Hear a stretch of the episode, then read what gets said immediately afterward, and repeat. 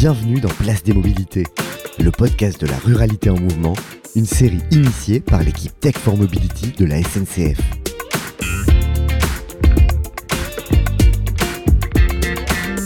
Sylvain Grisot est urbaniste et fondateur de Dixit.net, une agence de conseil et de recherche urbaine engagée pour les transitions de la fabrique de la ville.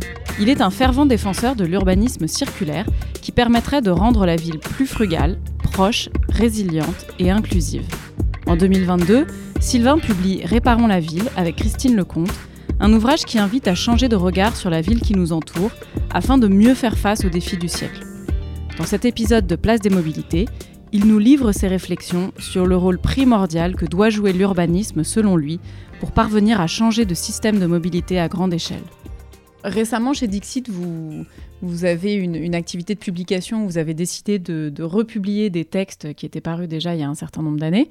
Et c'est le cas du texte d'André Gortz, L'idéologie sociale de la bagnole, que vous avez ressorti il n'y a pas longtemps et qui est paru initialement en 1975 et qui est un texte qui soutient qu'on a laissé la voiture dessiner non seulement nos rues, mais aussi nos territoires. Alors la grande ville serait devenue trop bruyante, trop congestionnée, trop polluée, et la campagne, quant à elle, ne peut pas se passer de l'utilisation de la voiture, euh, comme on vient d'en discuter. Alors en relisant ce texte 50 ans après sa parution initiale, quel constat est-ce que tu fais ou est-ce que vous avez fait à Dixit? Bah, en fait, ce qui est intéressant, c'est que c'est un espèce de, point de référence, ce texte. Alors, au-delà d'être sympathique, euh, assez marrant d'ailleurs, euh, mais, il montre bien combien la question de la voiture n'est pas, pas une question de mobilité, mais une question éminemment urbaine et territoriale. Euh, alors qu'on est, on est souvent en train de, débattre sur euh, sur le coin de la rue, sur la place de parking, ou sur l'outil lui-même ou son carburant. C'est un élément d'un système beaucoup plus global qui vient redessiner pas que nos rues, mais aussi nos territoires. Ce qui est vraiment intéressant, c'est qu'il nous raconte ça au début d'un phénomène d'accélération. Je crois que c'est 73 même, donc c'est exactement 50 ans. Il parle d'un phénomène qui démarre à peine en fait. Hein. Il y a eu depuis... depuis la publication de ce, ce petit texte, une augmentation de la population de 30% en France, une augmentation du, parc de véhicules de 300%. Je ne parle pas de l'augmentation du poids de ces véhicules, etc. etc. Donc euh, c'est le début de la grande accélération et pour autant le diagnostic est là et, il est toujours valable. Euh, il pèse d'ailleurs à la fois sur la place de la voiture mais aussi l'abandon des alternatives qui ne faisaient que commencer à l'époque. Donc pour résumer, on a longtemps accepté de donner à la voiture le rôle d'outil d'aménagement de nos territoires. Est-ce qu'il y aurait aujourd'hui des objets de mobilité alternatifs qui permettrait d'avoir un rôle aussi structurant pour les territoires ruraux? Je pense que justement, dans nos modes de pensée, il faut qu'on comprenne que euh, la question de la voiture ou de la dépendance à la voiture ou des alternatives à la voiture, en fait, c'est pas une question d'outils de mobilité. C'est l'inverse de la voiture, c'est pas le vélo. Hein, euh, c'est un système urbain qui permet de se passer de la voiture. Et donc, euh, parler d'outils de mobilité, c'est finalement méconnaître les fondamentaux même du système automobile qui n'est pas un outil, euh, qui n'est pas un véhicule, qui est bien un système et qui permet en effet de faire de l'urbanisme en, faisant abstraction des distances. Hein, on peut toujours mettre deux fonctions où on veut quelque part euh, dans le territoire. Il y aura toujours un moyen d'aller d'un point A à un point B. C'est ce qui, évidemment, hein, génère, c'est bien cette société-là, qui génère la capacité à pousser de l'étalement urbain, qui génère une addiction au neuf, parce que qui dit euh, étalement urbain dit construction neuve. Et, finalement, c'est la grande boucle hein, euh, qui génère à la fois euh, l'artificialisation des sols, les émissions carbone et la pollution de l'air. Donc, plus des fragmentations sociales qui sont extrêmement importantes. Ça veut dire que l'outil qui permet de de répondre à cette dépendance automobile, c'est pas la voiture, euh, c'est pas la voiture électrique, c'est pas non plus le vélo, c'est même pas le train, c'est le plan et le stylo, euh, c'est l'urbanisme en fait. Hein. Euh, c'est des stratégies territoriales de localisation, des fonctions qui permettent finalement d'avoir le choix. Est-ce que toi, tu as l'impression que certaines de ces transformations, donc vraiment de stratégie urbaine et, d'aménagement du, du, territoire, sont enclenchées déjà à certains endroits ou est-ce qu'on est vraiment aux prémices des transformations à opérer? Alors, on, est encore en train de se dire qu'on va pallier à et on va corriger finalement euh, un problème systémique avec euh, euh, une appli de covoiturage, un système de, de, transport à la demande, et, etc. On fait de la décoration. Enfin, je veux dire, c'est absolument pas à l'échelle du problème.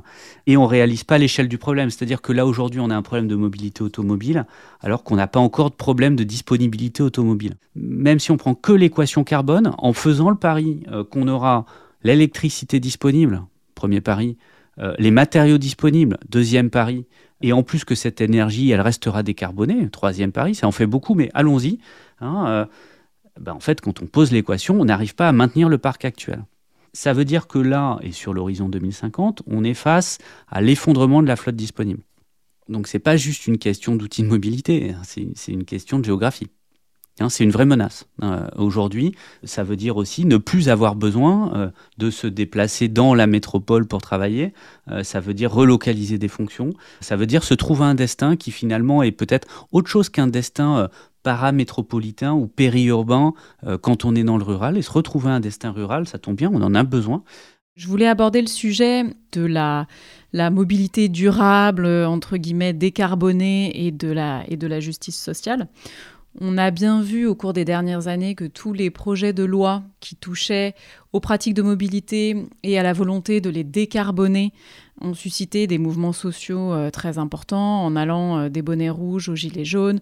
Et notamment, on le voit aujourd'hui avec la, la, fronde qui monte concernant l'instauration des ZFE, des zones à faible émission de mobilité. Alors, ces mesures, elles sont accusées d'être aveugles aux différences sociales des usagers, à leurs besoins très différenciés d'un territoire à l'autre et elles sont qualifiées souvent de, bombes sociales à retardement ou alors d'encourager la concurrence entre les territoires. Qu'est-ce que tu en penses, toi, de ton côté?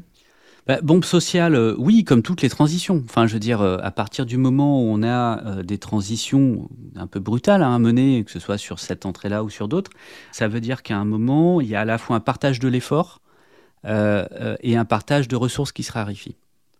Euh, donc ça veut dire des tensions. Et, à un moment, quand l'ensemble du système urbain est finalement basé sur euh, la capacité à acheter la paix sociale par ceux qui peuvent se payer la proximité et ceux qui vont quand même pouvoir avoir un processus d'acquisition, de capitalisation, dans le logement notamment, euh, mais qui vont compenser le fait qu'ils ne sont pas en haut de la strate sociale par des kilomètres parcourus hein, pour aller au travail, et que tout à coup, on a des bouleversements là-dessus, qu'ils soient réglementaires ou, économiques, hein, et que euh, le pavillon moins bien isolé coûte beaucoup plus cher euh, à chauffer, l'énergie à mettre dans la voiture, dans les deux voitures, les trois voitures, te coûte beaucoup plus cher, et, que bah, justement, euh, on est obligé, on est dépendant de la voiture. Évidemment, il y a des problématiques sociales. Elles sont extrêmement importantes. Ça veut dire qu'il faut faire de la politique.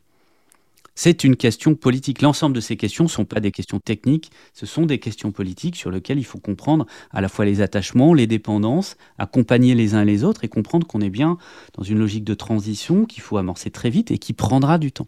Est-ce qu'il existerait, d'après toi, des formes de coopération entre territoires qui permettraient à la fois de travailler à la décarbonation des mobilités sans aller à l'encontre de la justice sociale, c'est-à-dire sans cibler euh, ceux qui justement n'ont pas d'alternative et qui sont euh, contraints à des formes de mobilité carbonées.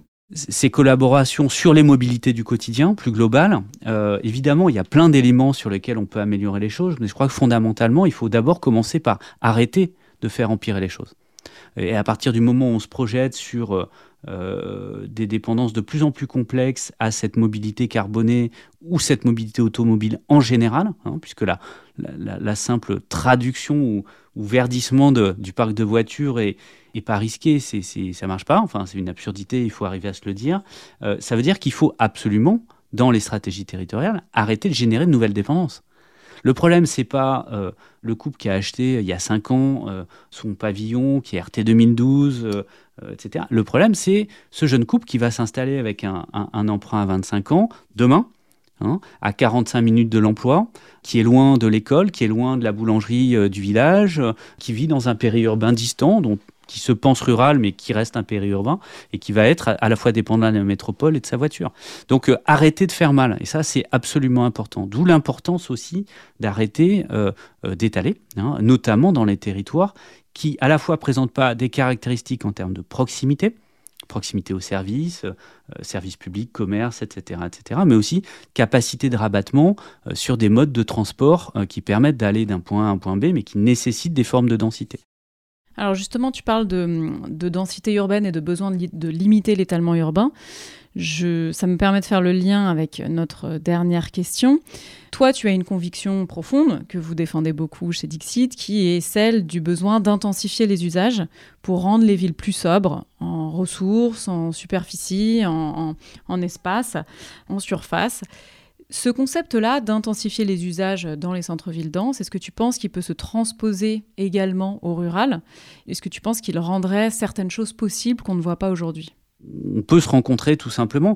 Il y a beaucoup de traductions euh, dans des tissus, y compris les plus ruraux, hein, euh, de, de, ce qu'on peut prôner autour de l'urbanisme circulaire, c'est-à-dire des modes d'intensification de la ville qui sont, qui sont déjà réalisés dans le rural de façon très quotidienne.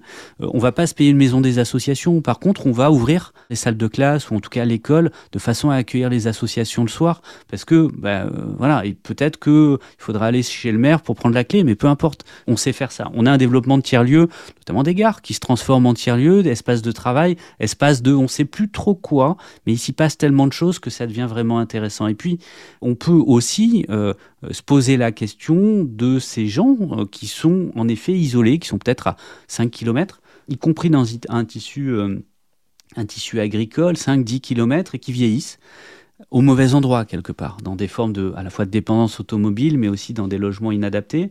Et c'est là où on retrouve aussi des cycles de transformation de, maisons euh, parfois abandonnées, hein, euh, de centres-bourgs, de centres de villages, pour accueillir des, formes de co-living, alors on l'appellera comme on veut, euh, ou de coloc, y compris de seniors, qui permet d'être dans le bon logement, dans la proximité, et, pas dans l'isolement.